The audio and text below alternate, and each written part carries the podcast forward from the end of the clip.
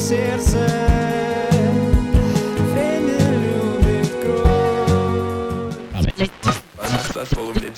Короче, бывают такие дни, когда все прям как будто из рук валится. Угу. Я только вчера вернулся в Москву после 2 недель некой перезагрузки, скажем так. Я выезжал в набережный Челы, Ваньки городок. И вот до сих пор себя чувствую потерянным. Я такой начинаю вчера готовиться. Мы начали с Аней смотреть подкаст. Она уже смотрела. Интересный подкаст. Кстати, классный подкаст вышел. И я понимаю, что все вопросы, которые у меня были в голове на тот момент, Влад же, да, зовут ведущего? Он задал, такой, думаю, это большая беда, да. Да, я в целом как бы Не интроверт или интроверт. Интроверт. То есть для меня вот беседа с вами сейчас, чтобы вы понимали, это большой труд. Как бы это ни звучало двусмысленно. Но реально, у меня вот такое настроение вот так сидеть.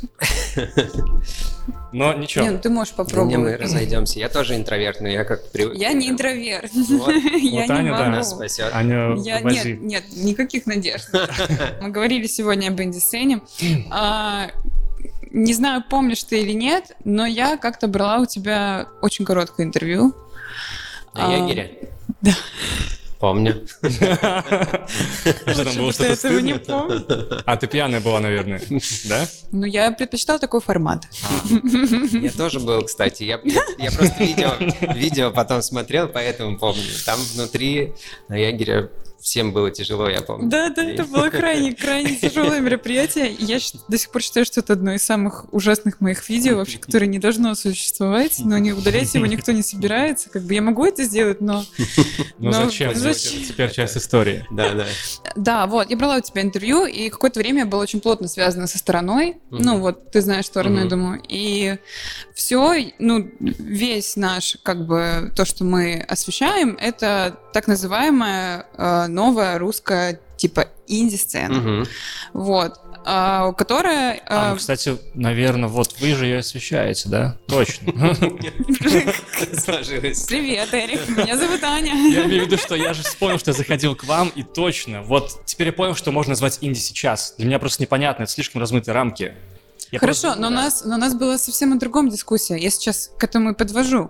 Давай. Инди-сцена, в моем представлении, в моей голове, достаточно широкое понятие. Даже вот то, что происходит у нас. В России. Да. И существует определенная категория развития, то есть категория развития этой музыки, которая, в моем представлении, в 2015 году подразумевала собой некую группу людей, которые пели на английском языке. Те самые 5 групп, типа там Помпея, Тесла Бой, ну, Моторама, кстати, вот... Ну, а чуть раньше. Ну вот, да, к тому, что, чтобы осветить этот спор с той точки зрения, с которой надо его освещать, а не с той, которую ты сейчас планировал. Я знаю, с какой ты планировал зайти стороны. Вот, Эрик не верит в существование инди-сцены. Я не совсем не верю, я просто сказал, что как будто бы непонятно, что это сейчас, что такое инди-сцена сейчас. И, может быть, я просто плохо осведомлен. Ну, про размытость инди-сцены я на самом деле соглашусь, потому что формальных критериев нет точно. Есть...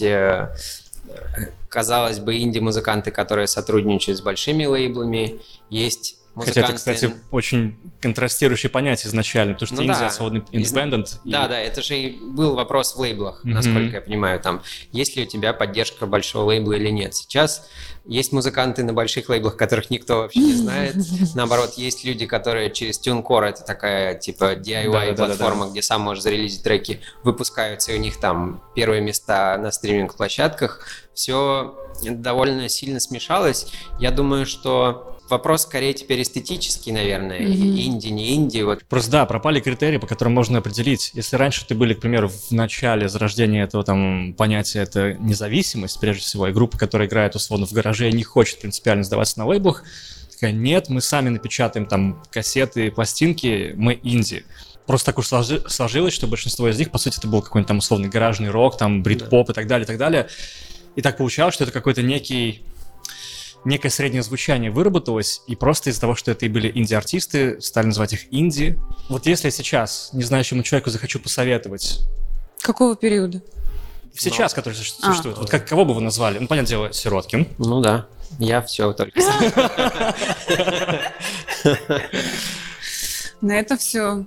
Ну, неужели вот... Кого можно отнести к этой? Мне просто интересно, что... Даша и Сережа сегодня у них концерт. Даша и Сережа, да. Источник, вот ты говорила, хороший. Источник, да. Но это вот вся тусовка... Хадн-дадн. Есть, да. То, что сейчас делает лейбл «Домашняя работа». Пасшевский лейбл, который объединяет в себе всех вот этих вот. Кстати, они объединяют... Да, Вула. Они объединяют в себе очень разных. Это же вот уже чуваков. В постпанк мы уходим. Да. Ну, хорошо, а что? Ладно, на самом деле, я просто сейчас придираюсь. О чем мы говорим? Придираюсь ради фана, то есть это... Мы же говорим о большом жирном инди, а не о постпанк. Мелочно. Не, инди, он всегда и был такой разнонаправленный. Если посмотреть вот те группы, про которые мы говорили, там Тесла Бой, Помпея, Моторама, On The Go... И еще какие-то, если действительно послушать, они все очень в разные, в разные стороны. От электронного звучания до там гаражного. Да, а их как-то всех объединяют все время и объединяли в одну вот эту когорту. А почему? А потому что их было, в принципе, штук 10. Если их еще было бы надо отличать по жанрам, то я не знаю, в этом жанре работает там одна или две группы, в этом еще две. А сейчас их миллион. А жанр вообще существует еще в 2020 году?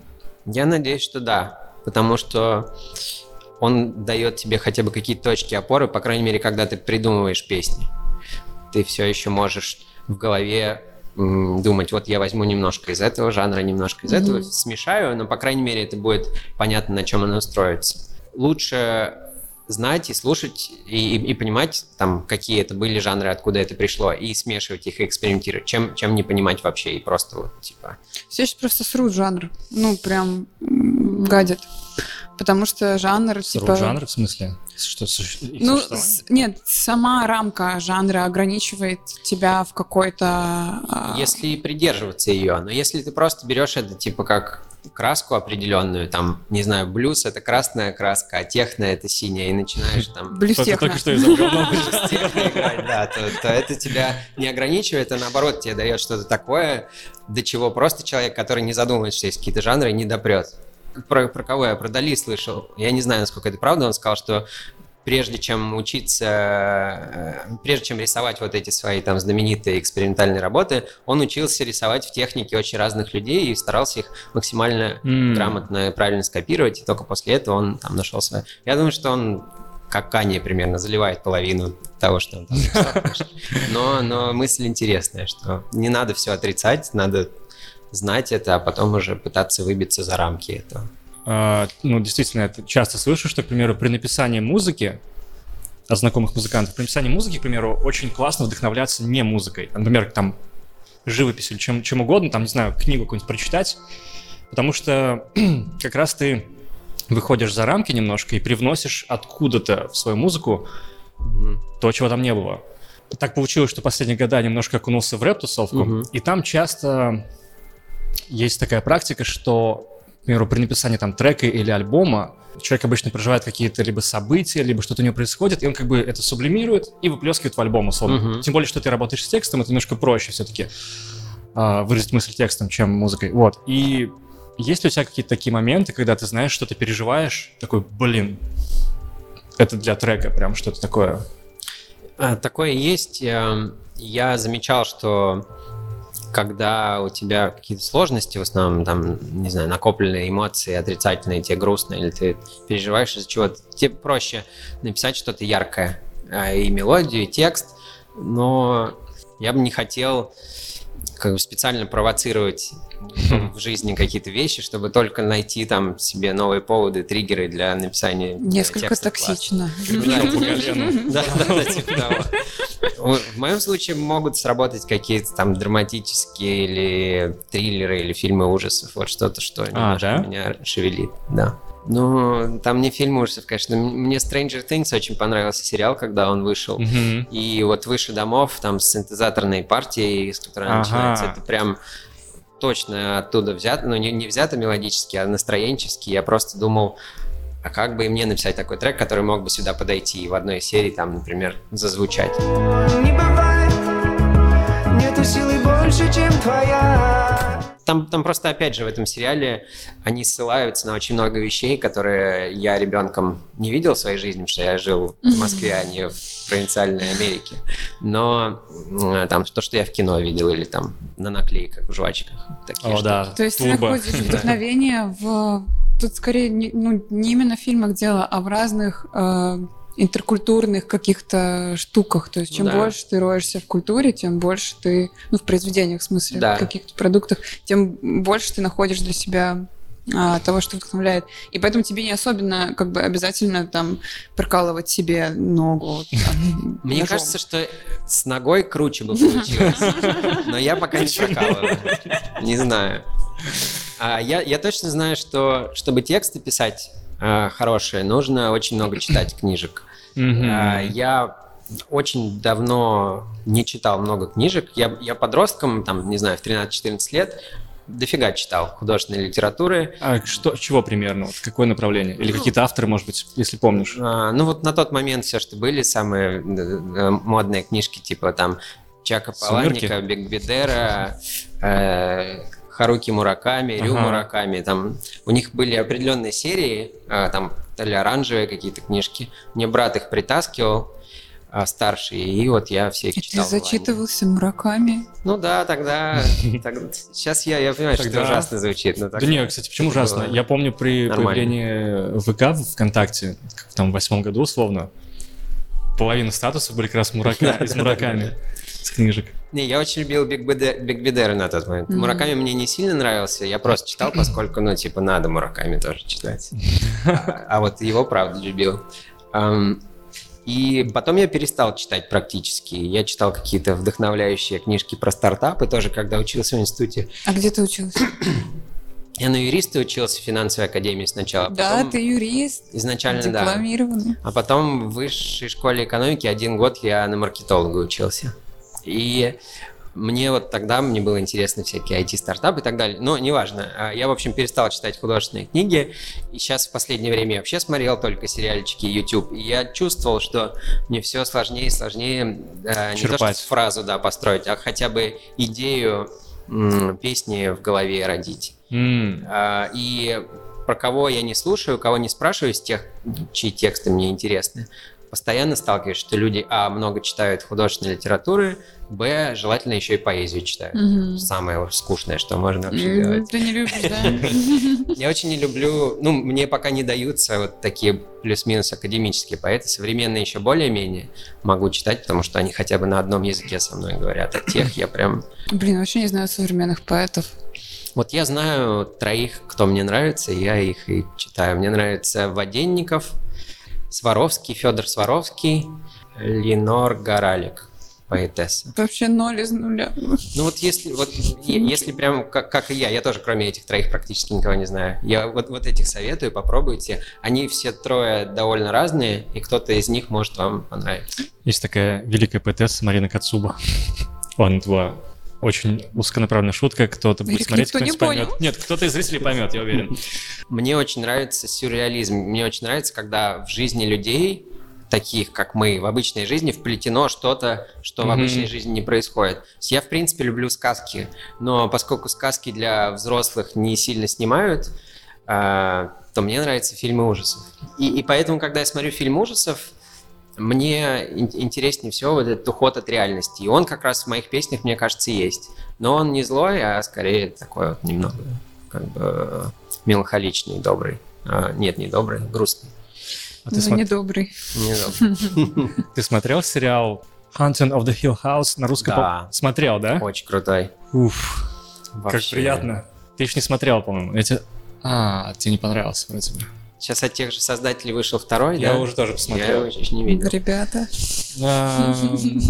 Я как раз ездил в последнюю командировку в Касперском. Меня отправили в Токио, когда вышел тот сериал. И Я там в Токио был, по-моему, часов 18. Все остальное время я летел туда и обратно. Так мало.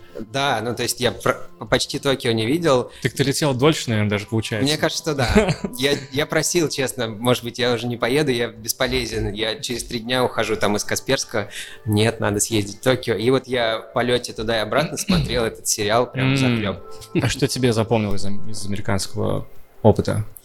Люди меня очень сильно удивили, как ни странно. Вот у них очень развитая и чувствуется социализация и создание маленьких сообществ. Mm-hmm. Когда мы, допустим, были в парке развлечений и все вместе смотрели салют вечером, и все просто сели на пол. И я смотрю, как люди начинают друг с другом очень быстро знакомиться и как-то кооперироваться, и типа, вот, а ваш сын что-то, а он вот туда побежал, смотрите, и все, они уже в какой-то микросообществе. Да.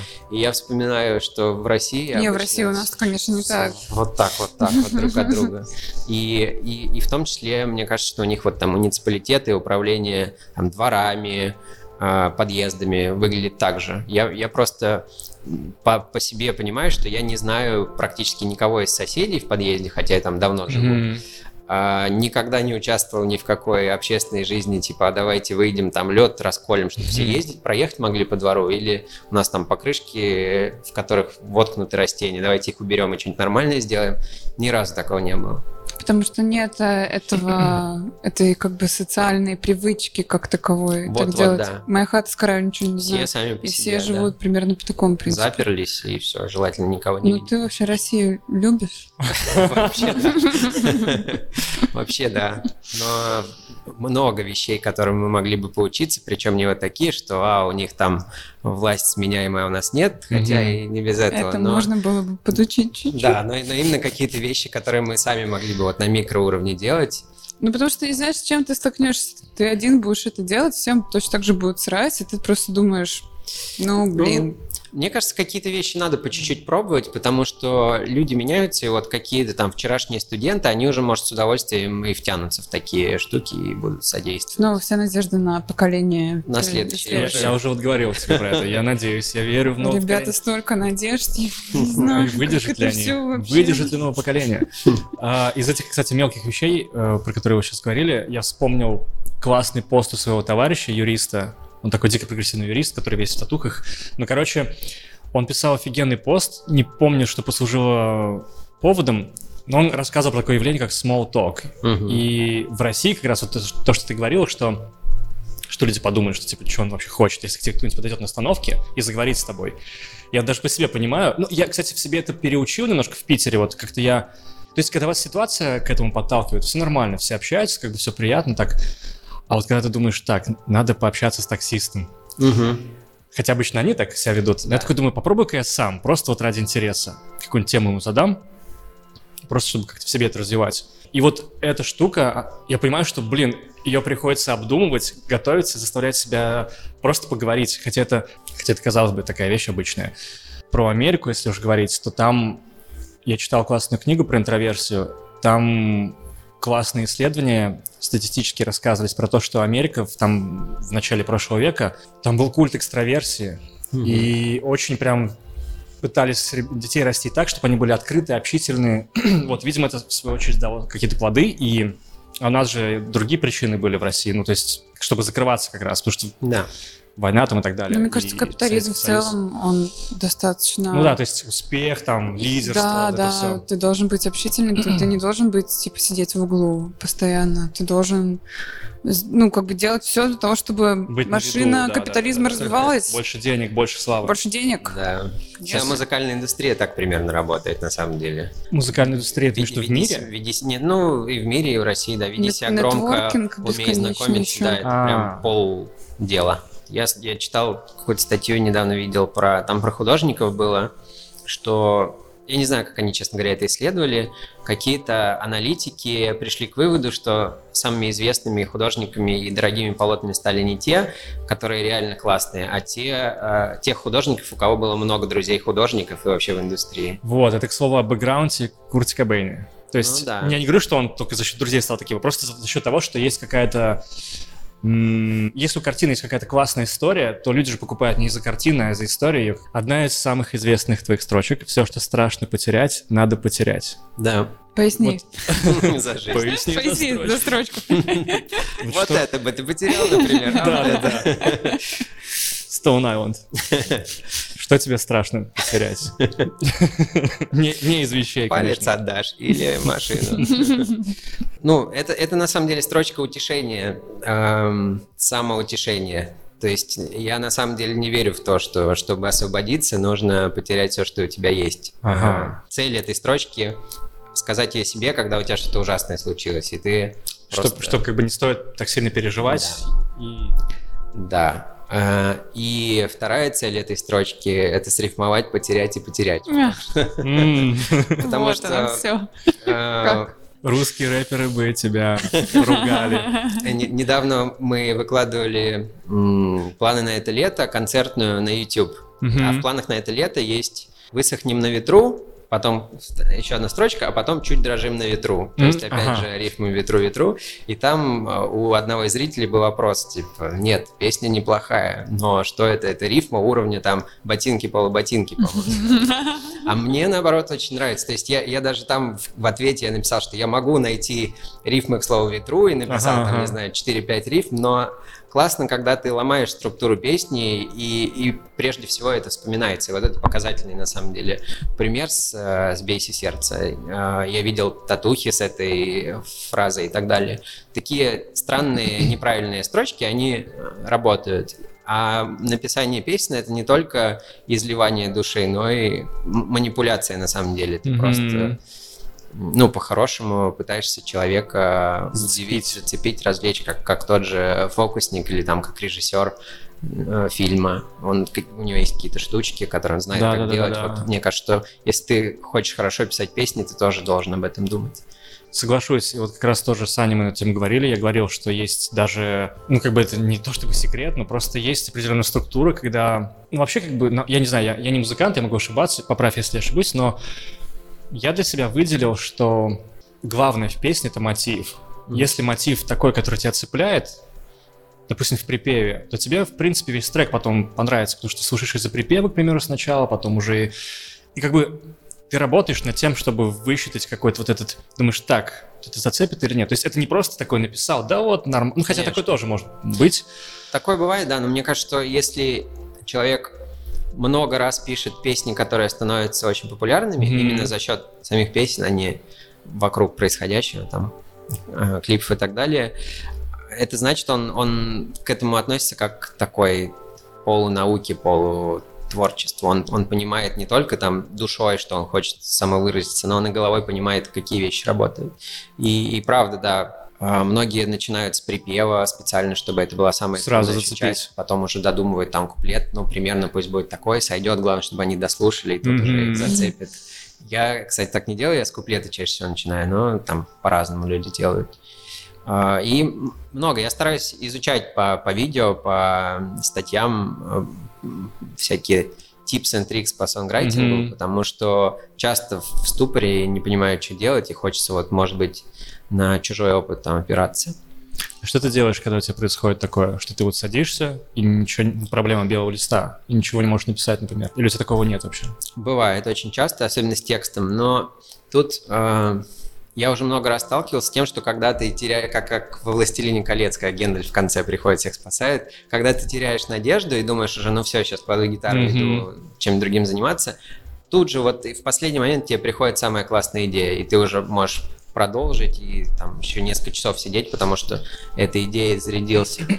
И надо просто через «не хочу», через «не могу» сидеть и фигачить и петь просто дебильные, ничего не значащие фразы, пока одна из них...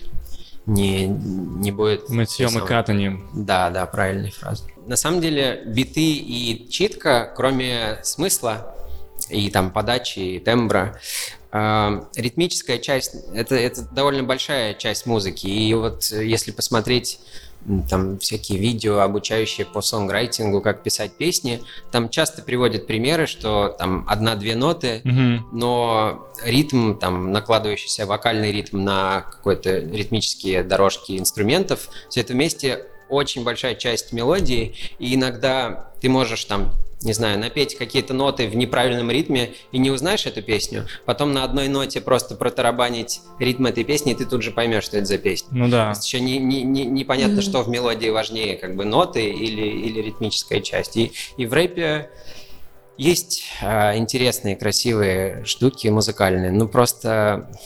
Ну, ты считаешь рэп-музыкой, в отличие от... Я, кстати, не в негативном ключе, не в том смысле, что это прям... Это не музыка, как это слушать. Просто, что это, да, не совсем... Даже при написании, вот обычно же, когда люди пишут музыку, а не биты, к примеру, они же пишут сначала все-таки какой-то мотив, ну, что-то наигрывает, и только потом же текст идет, накладывается на музыку. В рэпе наоборот. Кстати, не всегда. Вот есть текстоориентированные артисты. Например, я у Монеточки и у Лизы в интервью или где-то я увидел, что она, например, с текста всегда начинает. А потом пишет мелодию, да. При том, что там песни получаются часто довольно музыкальные, классные. У нее есть Витя Исаев. Витя Исаев. Потрясающий альбом вышел у Вити Исаева уже последний. Когда я напишу что-то... Как Smells Like Teen Spirit, можно спокойненько... Блин, вообще достаточно сложно жить, если ты такой подходишь каждое утро к зеркалу и говоришь, я до сих пор не Курт Кобейн. Ну, как-то тяжело вообще. Довольно тяжело. Много проблем, правда. Но я все время думаю об этом, не о том, что я не Курт Кобейн, а вот о каких-то целях и сравнениях, которые ставят меня всегда в невыгодное положение.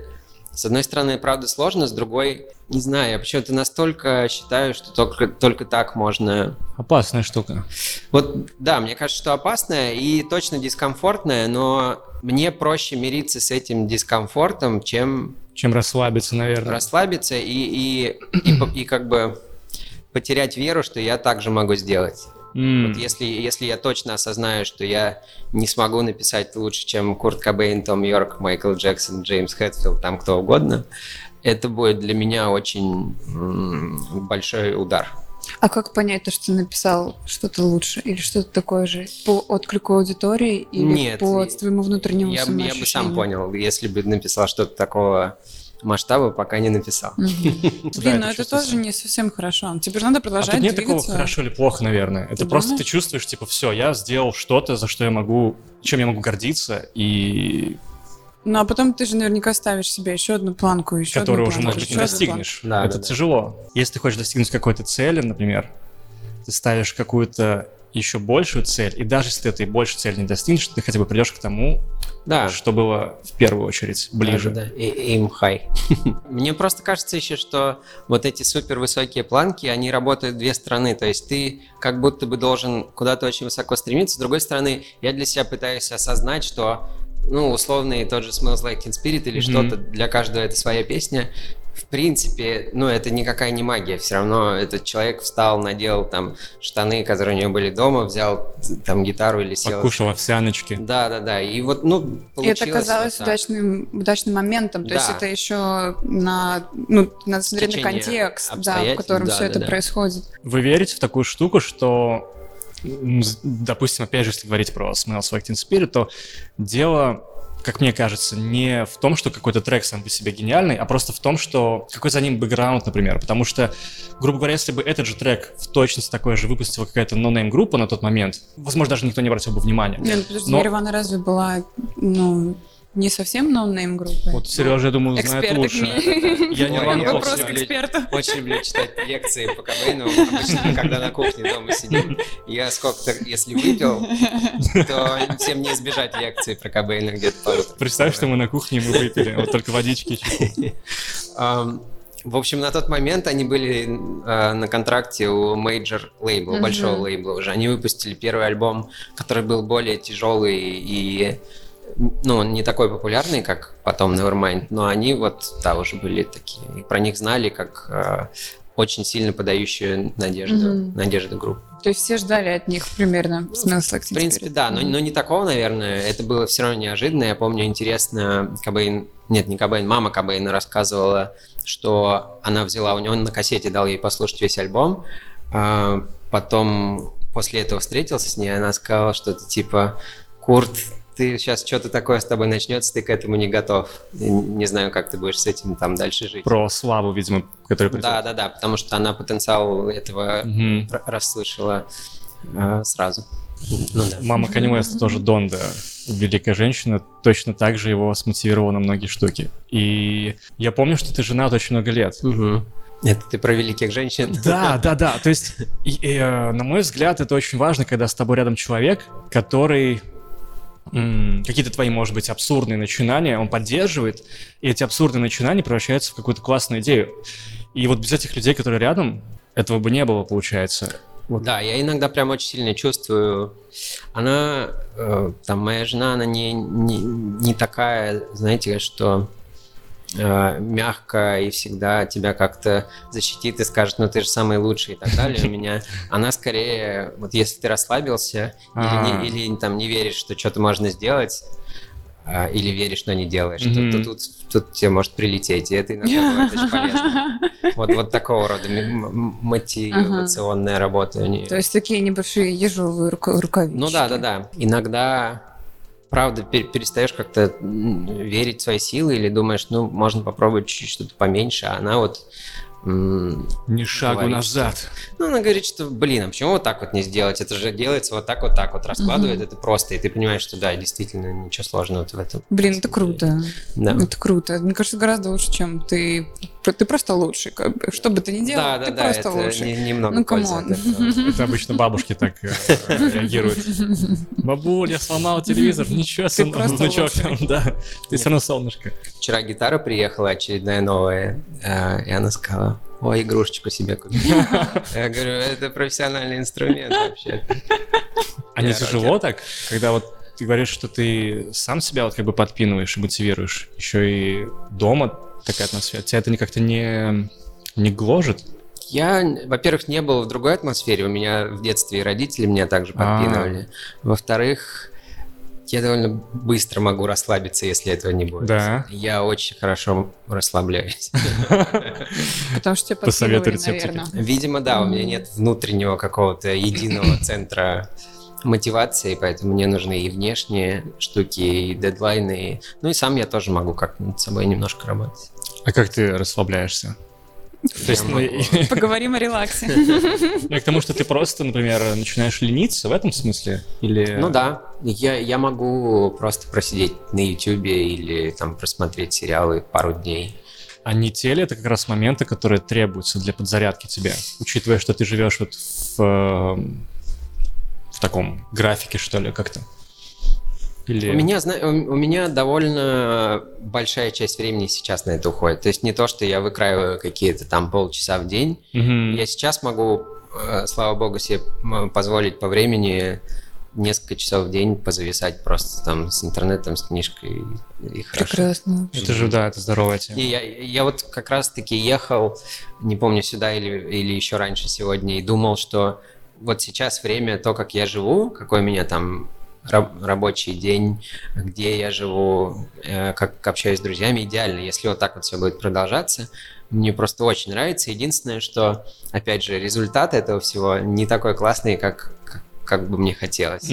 Песен столько не появляется, там каких-то проектов музыкальных. В России, по крайней мере, не всегда ты можешь заниматься музыкой и жить только за счет этого. О, да. Достаточно сложно. Вот, и ты, получается, пришел, потому что я помню, твои треки услышал еще, по-моему, это было лето 16-го, еще до клипа как раз, до «Бейся сердце». В смысле, этот трек я услышал, но до релиза клипа, имею в виду. Думал, как круто.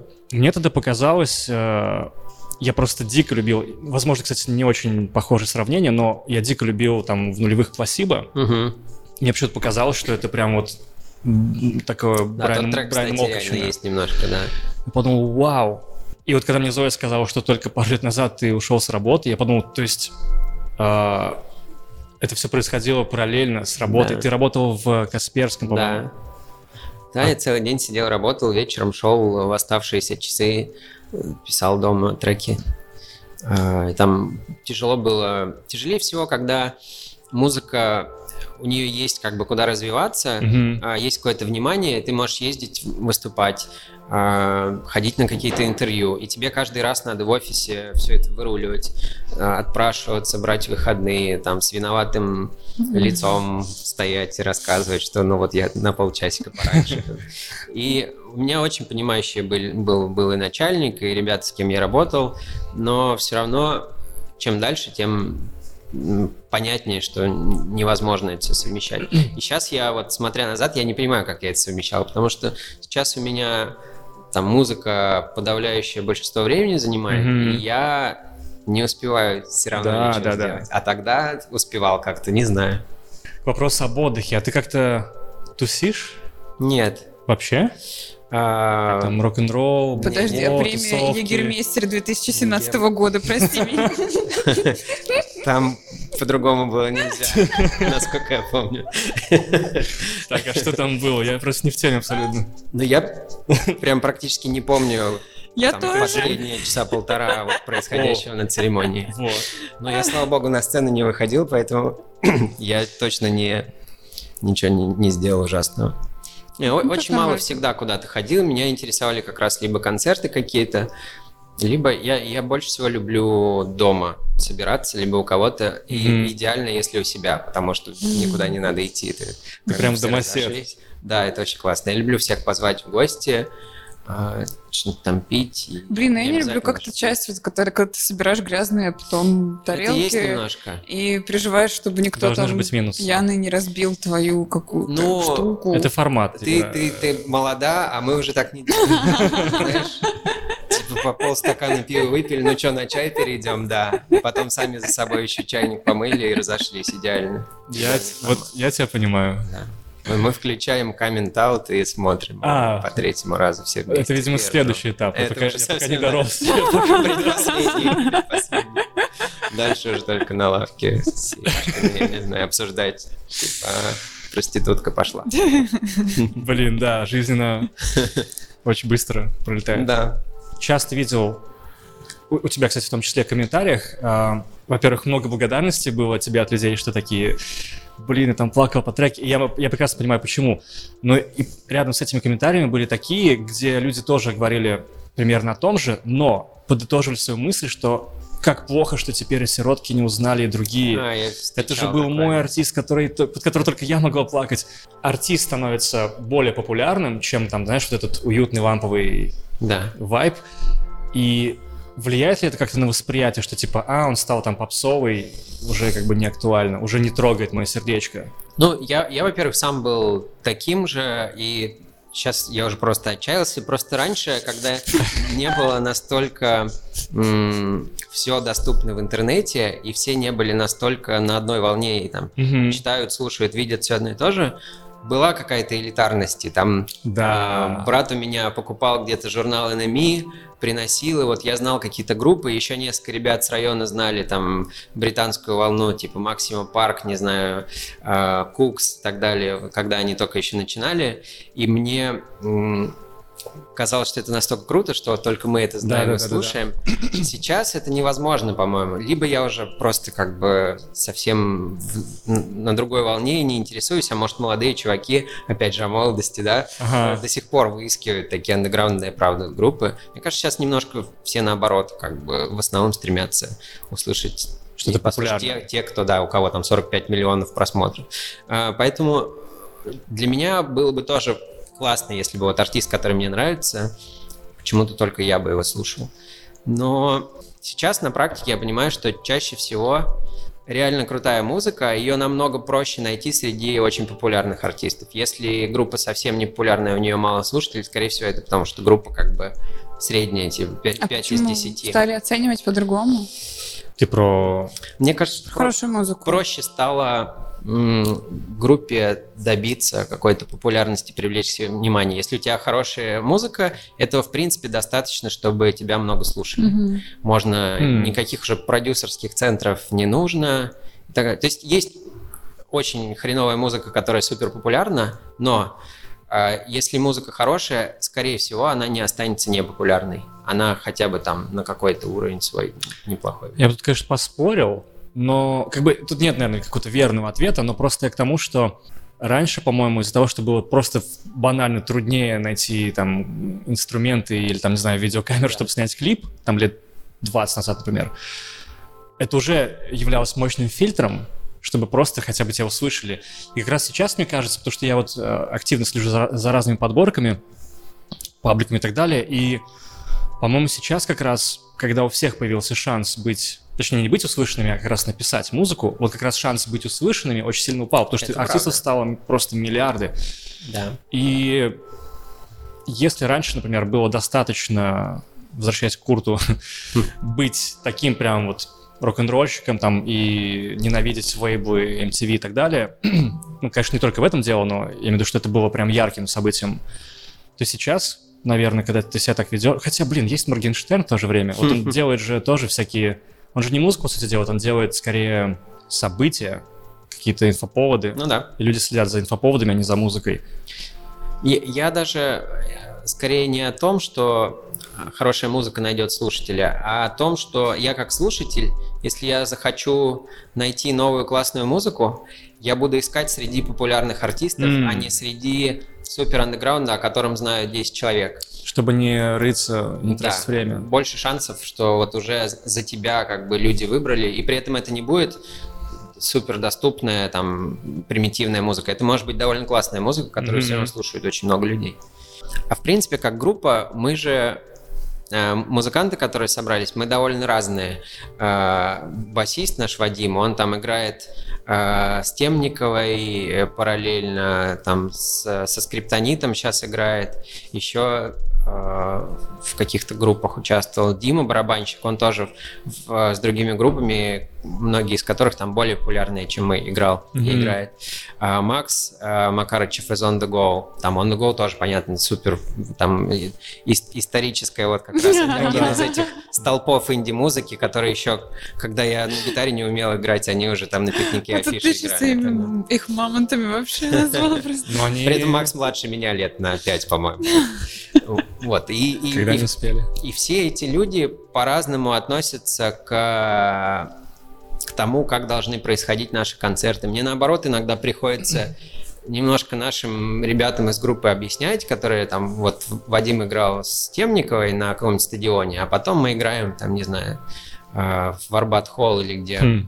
И когда он говорит, блин, а почему здесь вот это не так? Мне немножко приходится его осаживать. Вадим, надо понимать, что... Поэтому сложно как-то оценивать однозначно наше состояние внутреннее, потому что оно разное у разных людей. Для меня все это постоянно удивительно, что куча народу приходит посмотреть. И в торговом центре было смешно очень. Мы ходили с женой в... Как он называется? На 905 Афимол. И там шли какие-то две девушки, одна закричала, что типа, о, Сироткин, прям закричала. Закричала, реально. И я был после этого самым счастливым человеком, где-то часа 3, наверное, я ходил улыбающимся по этому торговому центру. И Карла, жена, сказала мне, вот теперь мы все время будем ходить в Афимол. Вот так просто гуляешь и ждешь. Да. Короче, ребята, если увидите Сережу, подходите к нему. Только не кричите. Мы так немножко затронули, но хочется вернуться к теме русского рэпа. Ты же хоть что-нибудь слушаешь из него или никого для себя не выделил? В смысле, он же выделил. Да, но я скорее к современному.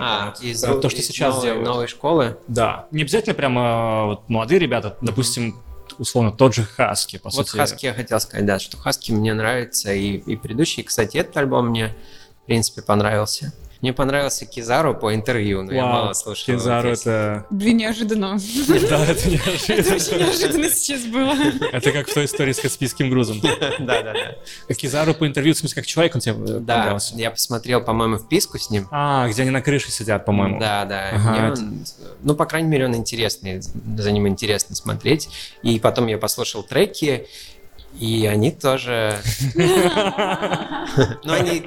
Не знаю, он делает треки как человек, который знает, что делает. Это классно. Я не очень слушаю такую музыку, но она классная. Мне нравится, что когда люди исходят из текста, в первую очередь, им по-любому должно хотя бы что-то... Нужно что-то, что они хотят сказать. Они не могут совсем в молоко, там, воду лить. Ну, хотя некоторые могут. Но вот если это более-менее классные песни, то в них есть какая-то идея развития и так далее. И вот этому, конечно, завидуешь. Опять же, непонятно, я недавно говорил, да, что надо читать много книжек. Вряд ли все рэперы новой волны прямо такие... Читают много книжек, да. Но как-то у них это работает. Не знаю, я всегда ставлю, на самом деле, тексты на очень-очень важное место. Мне вот так интересен прям, как ты говоришь, мотив. Иногда ты говоришь вайб, иногда ты говоришь... Да-да-да, но зависит от жанра больше. Да-да-да. Где-то нет мотива, в принципе. Где-то качает, где-то не качает. Я стараюсь, мне, короче, не заходит прям, если это не то, что мне нравится. Ты росла на русской музыке больше? Я росла на Кровостоке. Нет вопросов. Я как раз просто не на русской музыке рос, и когда я вот только начал ее слушать, я такой, наверное, надо еще и как-то текст расслушать, потому что для меня он как инструмент. Ну, мы тоже, кстати, обсуждали. И вот я вспомнил, кстати, цитату Олега Трофима про клип на трек «Беси сердце». Там он как раз говорит, что типа не пытайтесь уловить какую-то сюжетную линию в клипе, это скорее набор образов, выплескивал какие-то эмоции, какие-то ощущения и так далее. И вот это, наверное, то же самое, что я вот чувствую, когда музыку слушаю, например, в основном. Не, в песнях, кстати, это не противоречит там важность текста и что в тексте будет просто набор образов, потому что некоторые из песен, которые я очень люблю по тексту, там того же Муджуса или Земфиры, когда ты начинаешь анализировать строчку за строчкой и пытаться понять, о чем, собственно, текст, вполне возможно, ты вообще не найдешь, о чем он. Или, может быть, он реально ни о чем. Но сам набор эмоций, которые там заложены, и через что они выражены, очень тебя трогает. Да. Вот это то, что я больше всего в текстах и вообще, в принципе, в песнях люблю.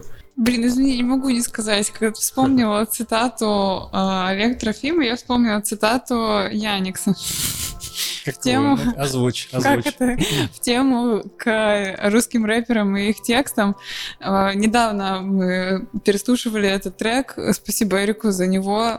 И там есть гениальный трек из раннего. 14-й год, да.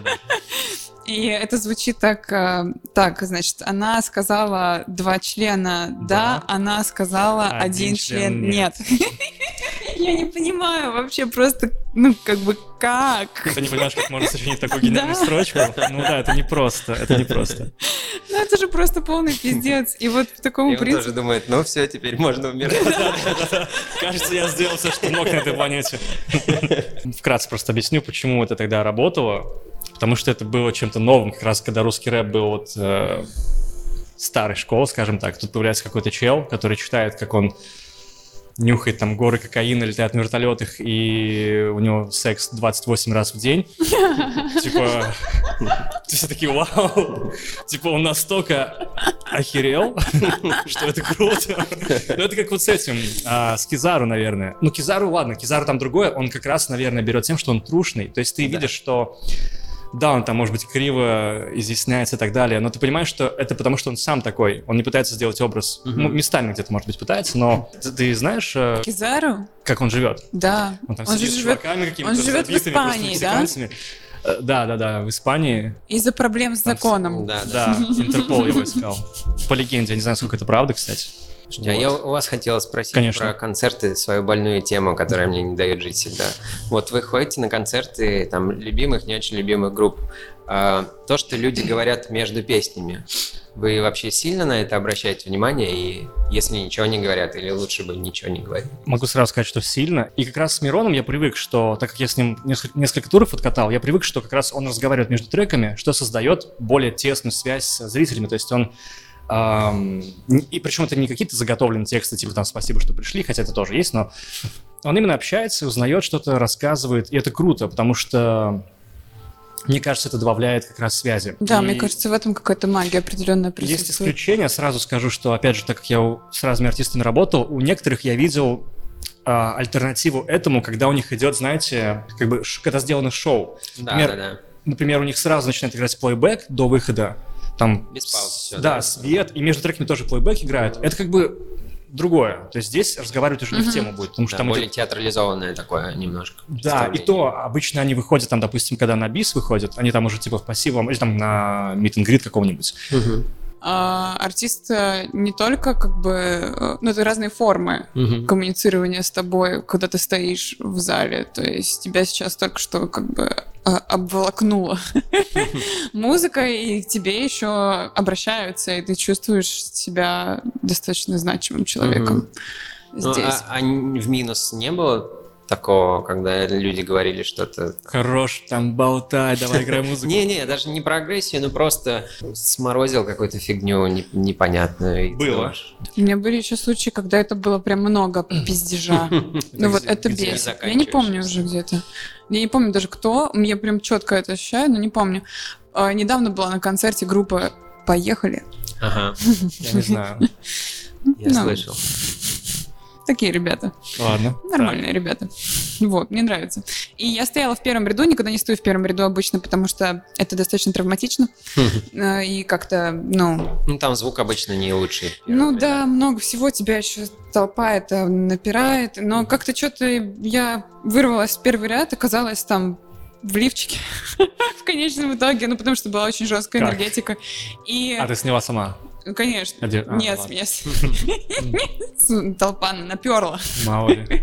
Да нет, и они еще, они очень классно взаимодействуют с публикой, при том, что у них такой достаточно эпатажный образ, ну, образ таких супермаскулинных, странных чуваков, вот, потом они такие стали кидать пиво в толпу, и вот это вот прям вызвало бурю целую эмоций, все просто офигели, причем они кидали какую-то там Балтику, типа...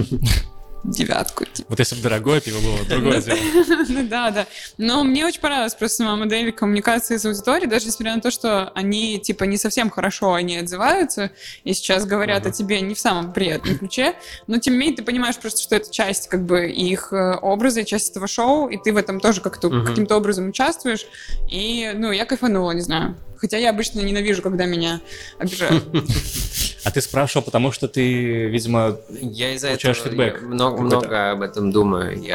А как у тебя обычно проходит концерт в этом плане? Я очень мало говорю со сцены, потому что я, как и ты, довольно интровертный чувак. И мне довольно просто петь, потому что оно все отрепетировано. Я уже много раз одно и то же пел. Не боюсь этого. А говорить...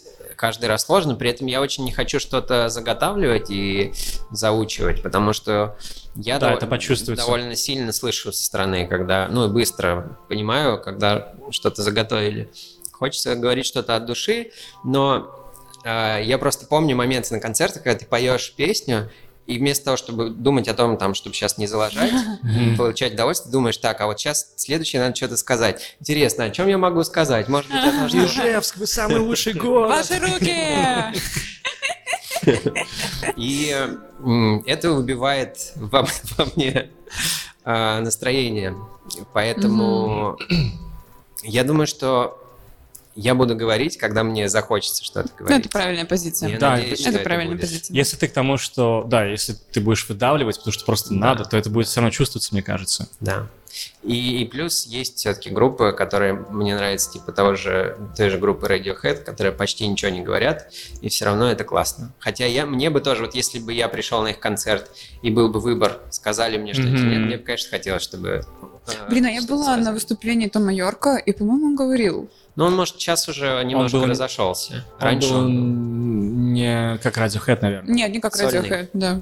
Я был на Radiohead, он тоже говорит... он обычно там по 2-3 слова скажет. Да. Ну, все равно приятно. Йоу! Он живой. Камон! Йорк поговорил со мной.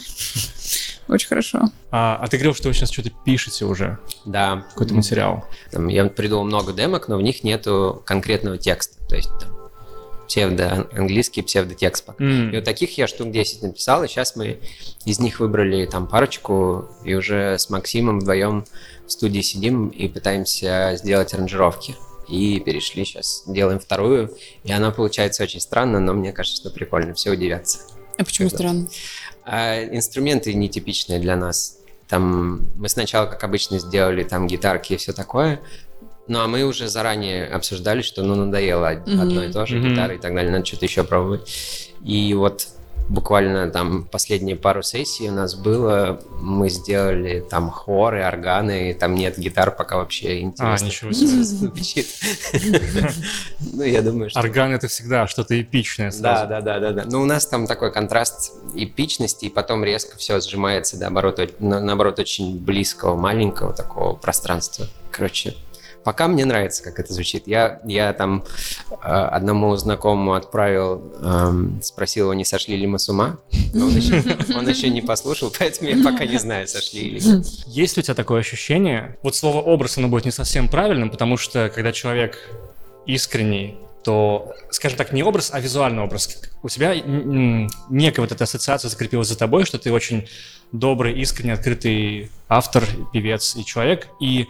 А, допустим, если тебе захочется поэкспериментировать, ты же как будто бы немножко заложником являешься уже вот этого восприятия людей, что они, к примеру, не знаю, захочет, к примеру, сделать фит с рэпером, они такие, что, какой... У тебя нет каких-то переживаний по этому поводу? Есть переживания, но они связаны в основном не с восприятием людей, уже сложившимся образом, а с тем, что когда я пробую что-то такое сделать в другом направлении, с другим настроением, то... само внутреннее ощущение, процесс написания песен, он всегда меня возвращает обратно. То есть я с удовольствием бы попробовал, не знаю, агрессивное, бодрое, там, как угодно можно называть, но именно в процессе, когда я сажусь, беру гитару и думаю, ну вот сейчас. Начинает немножечко. И по чуть-чуть, а потом...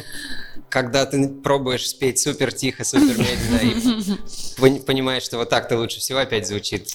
Все приходит к этому. Все приходит к этому, да. Я думаю, может быть, я что-то еще не допел в том направлении, потому что в любом человеке есть разное в любом случае. Я думаю, что и во мне есть и другая сторона, вот это агрессия или там что угодно, что я хотел бы выплеснуть, но, видимо...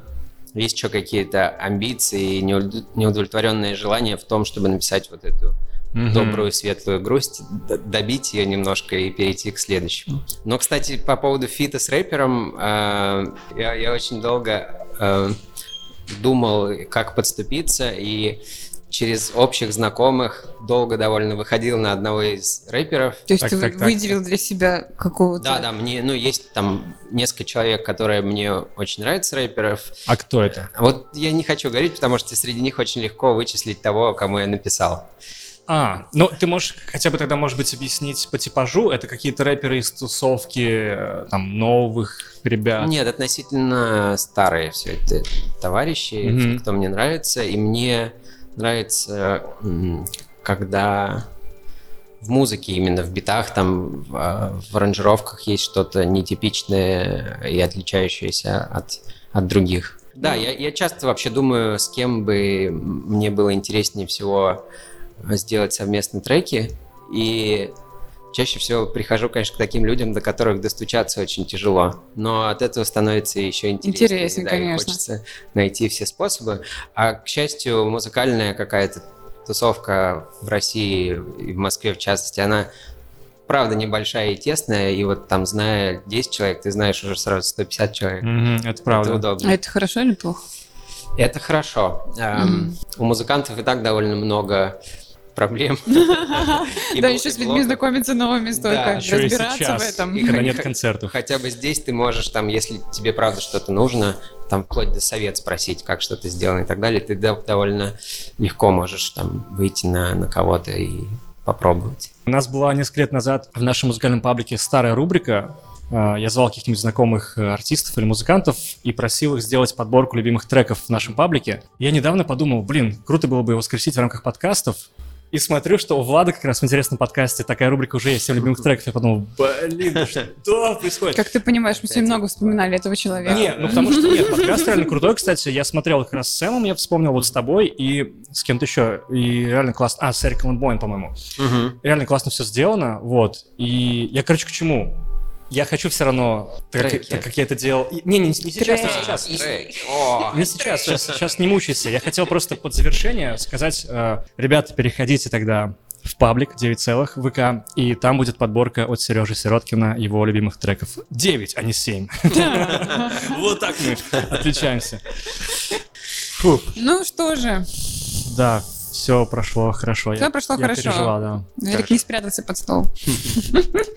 Я в капюшоне сидел, ты меня морально немножко защищала, как будто бы в домике. Спасибо тебе большое, что пришел. И Тане спасибо, хоть она и была за кадром. Мне пришла такая ванильная фраза напоследок. Все готовы, прыгай, не маясь. Почти. Мы можем быть счастливыми, пока дети внутри нас живы. Не убивайте детей внутри нас. Не убивайте детей. Не убивайте детей. Да, не насилуйте их, пожалуйста. Фу. Спасибо. Спасибо, это было очень круто. Да.